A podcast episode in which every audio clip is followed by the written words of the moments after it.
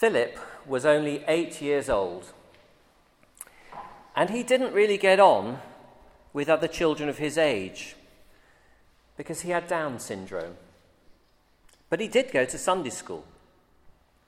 And on Easter Sunday morning, his Sunday school teacher had brought a whole lot of egg boxes and asked all the children in the Sunday school class to go out into the churchyard and fill these boxes with signs of new life. The children went out, did their thing, and came back in. And they put all the boxes in the middle of the class. And the Sunday school teacher opened them one by one to see what was in them. And in one was a flower, and in another was a little insect, and a third one had got a leaf in, and so on.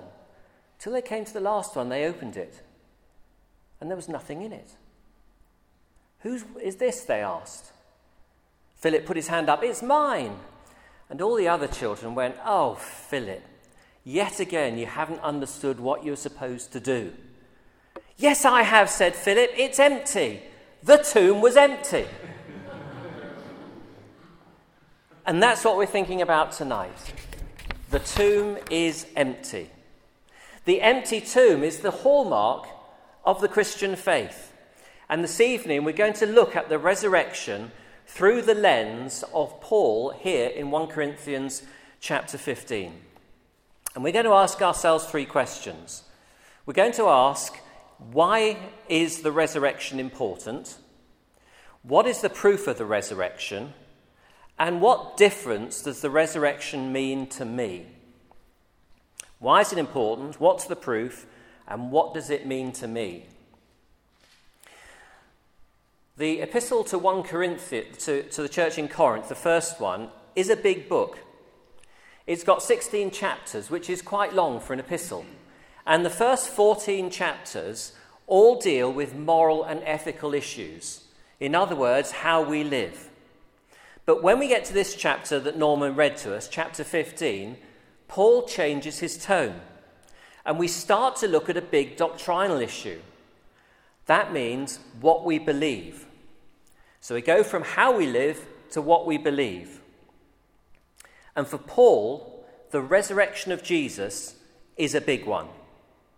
For him, everything hangs on the fact of the resurrection. Now, I nearly brought our little game of Jenga from home. Now, do you know what Jenga is? It's a children's game, or a bit of an adult's game in my case. And it's a wooden tower made of square, square rectangles of wood. And the idea is that you take these little slivers of wood out and put them on the top and build the tower higher and higher, and it becomes rather wobbly. And you get to the point where removing one more piece will bring the whole thing crashing down. And for Paul, that one piece is the resurrection. Without the resurrection, the whole Christian tower comes tumbling down. Paul is writing to the church in Corinth. Corinth is in Greece.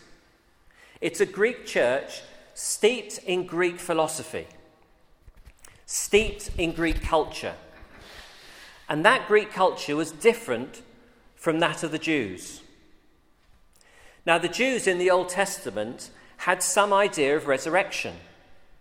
Although it's not really explicit, you get great passages in the Old Testament, like Job chapter 19, where Job says this He says, I know that my Redeemer lives, and in the end he will stand upon the earth, and after my skin is destroyed, then in my flesh I will see God. Quite explicit expectation of resurrection after death but in his body. And then in the New Testament, there are divisions. Some of the Jewish leaders, like the Sadducees, don't believe in a physical resurrection. Some of them, like the Pharisees, do believe in a physical resurrection. But in Greece, they were steeped in the teachings of Plato. And Plato had taught that the body is mortal and dies, but that the spirit existed before the world was created and will continue beyond the world.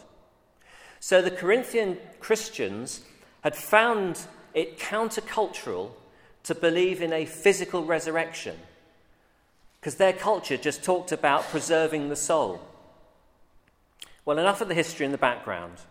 Why did Paul put so much emphasis on the physical resurrection of Jesus?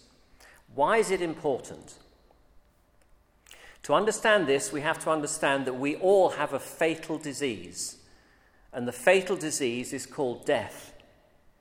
The disease is called by, caused by sin, and that sin is rooted in a rebellion against God. Sin is not just about the choices we make, it's an inherited disease. It's something with which we're all afflicted. We sin because we're sinners, and we're sinners because we sin. And whichever way you want to cut it, the Bible tells us that the wages of sin is death. So we're all in the process of dying. But it's not God's purpose for death to have the last word. His purpose is that the stranglehold that death has on sin and death, that should be broken. And the only way for that to be broken is for justice to be done and sin to be paid for. And that's what the death of Jesus achieved. It achieved justice for our sin. His death was a substitute death.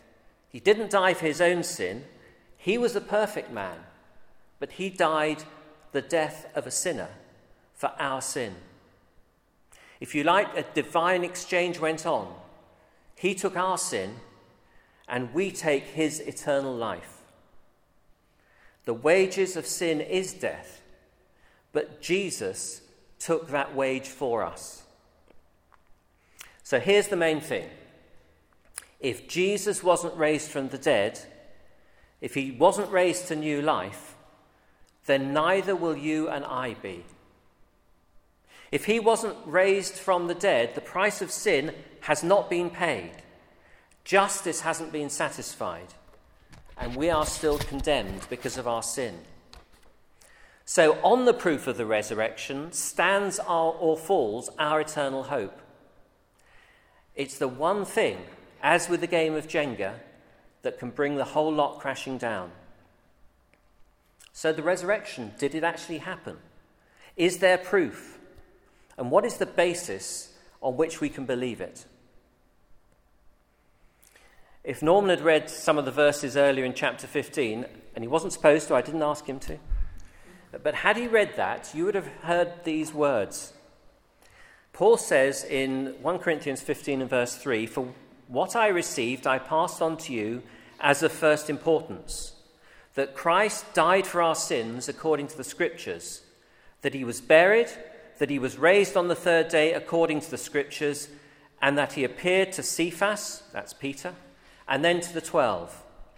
After that, he appeared to more than 500 of the brothers and sisters at the same time, most of whom were still living, though some have fallen asleep.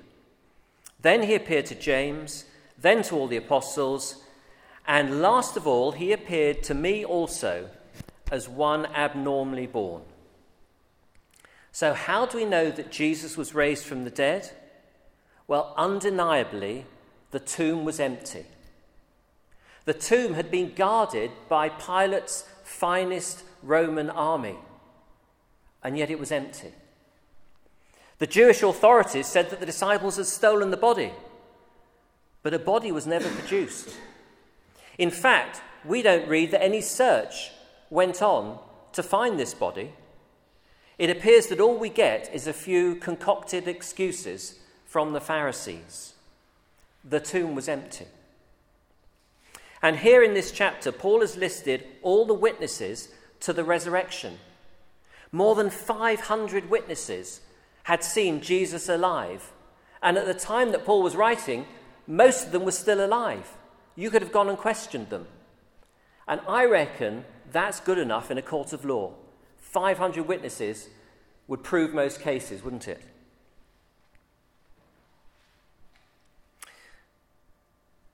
But what is happening to the disciples during those three days. The most telling proof for me is the disciples' reaction to what happened over those three days. Had they planned to steal the body, had they planned to concoct some fanciful thing about a resurrection, then they wouldn't have been hiding away secretly in fear of the authorities and the Romans, which is what we read in John chapter 20 that they were doing. They were grieving, they were distraught, they were fearful. That wasn't the act of conspiracists. Those were men who were fearing for their very lives. But once they'd met the risen Jesus, once they'd been filled with the power of the Holy Spirit, they turned from being this group of cowards into men who were fearless, men who would die for their faith. See, the funny thing is that men will die for what they know is true, but they won't die for what they know is false. They will die for what they know is true, but they won't die for what they know is false. The disciples died for what they knew to be true. And what's the final proof of the resurrection? It's the witness of the church over 2,000 years. Countless men and women, century after century, are able to state with Job, I know that my Redeemer lives.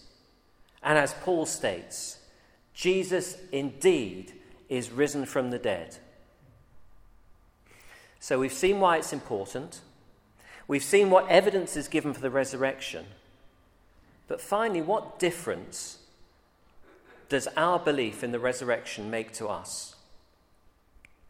Well, I want to quickly just to contemplate three things. And the first is this that the resurrection gives us a hope and a confidence in the future.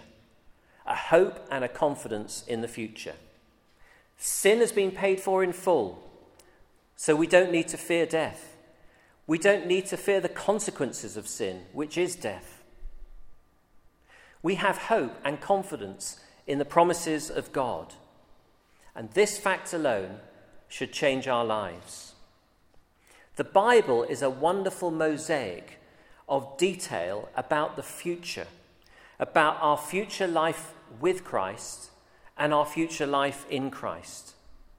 There's a great deal of what's to come. There's a great deal in Revelation and in Daniel, in Ezekiel and in Isaiah in Matthew and in Thessalonians about the future. It tells us how Christ will come to take his church to meet him in the air. It tells us of the things that will happen in the end times, of the tribulations and conflicts. It will tell us how Christ will send his angels to take the wicked away to destruction. It tells us of how Jesus will come with his church to reign again on earth. Some of that might make us fearful, but we have no cause to fear for our future.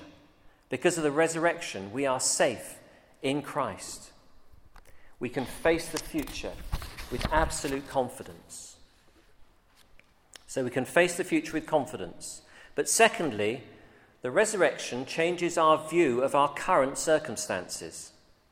It gives us a contentment, a peace, where we are we are assured that because we're no longer under condemnation, we're no longer alienated from God.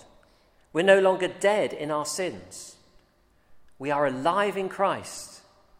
We have new life in the Spirit of God. We are sealed by that Spirit for that day when He will come to reign eternally, and we will reign with Him. So we shouldn't fear. We should have contentment and peace in our present. Christ holds us this very moment in the palm of his hand. As Paul says, for me to live is Christ and to die is gain. We have confidence in the future, but contentment in the present. But lastly, the resurrection gives us more than that. It gives us a new motivation for living. It's no longer I who live, Paul says, but Christ who lives in me. If you went further on in chapter 15, you'd read these words Paul says, Therefore, stand firm. Let nothing move you. Always give yourself fully to the work of the Lord, because you know that your labor in the Lord is not in vain. The risen Christ living in us is so much more than just being peaceful and content. The living Christ living in us is about a passion for Him. It's about a passion for His work. It's about laboring for Him with all the strength that He gives us.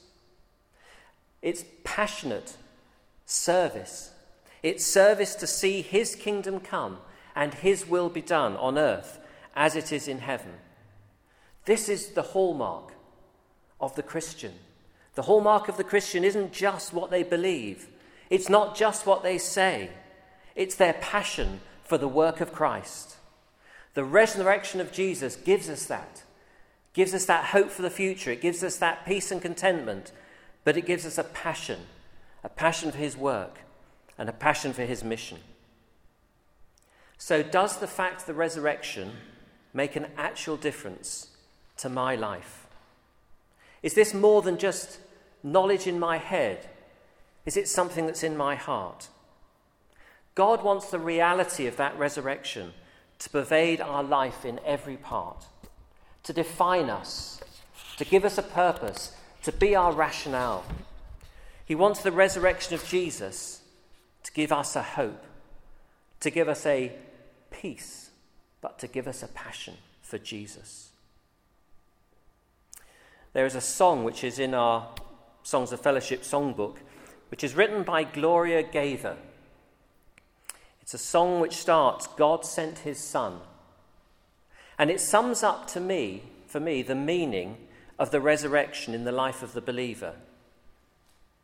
Let me just read you the first and last verse of this hymn as we close. God sent his son, they called him Jesus. He came to love, heal, and forgive. He lived and died to buy my pardon. An empty grave is there to prove that my Saviour lives. Because he lives, I can face tomorrow. Because he lives, all fear is gone. Because I know he holds the future. And life is worth the living just because he lives. And then one day, I'll cross the river. I'll fight life's final war with pain. And then, as death gives way to victory, I'll see the lights of glory and I'll know he reigns. Because he lives, I can face tomorrow. Because he lives, all fear is gone. Because I know he holds the future. And life is worth the living just because he lives. Christ is indeed risen from the dead, the first fruits of all those who have fallen asleep. Hallelujah. Praise his name. Let's pray together. Father God, we thank you for the fact of the resurrection. We thank you that it is a fact. We thank you that it's indisputably true and that we can witness to that in our lives. Lord, we thank you that that resurrection has secured our eternal future. We thank you that we are at peace with God now in the present. But Father, we pray that that resurrection will impassion our hearts, make us so desperate, not only to be one with you, but to serve you and to share in your mission, that you become our all in all, that the resurrection lives and breathes and finds its being in our hearts. Lord, we pray to your glory that as a result of your work in our hearts this week, we will effect your mission in this place and your kingdom may come, and the glory will be given to you. In Jesus' name we pray. Amen.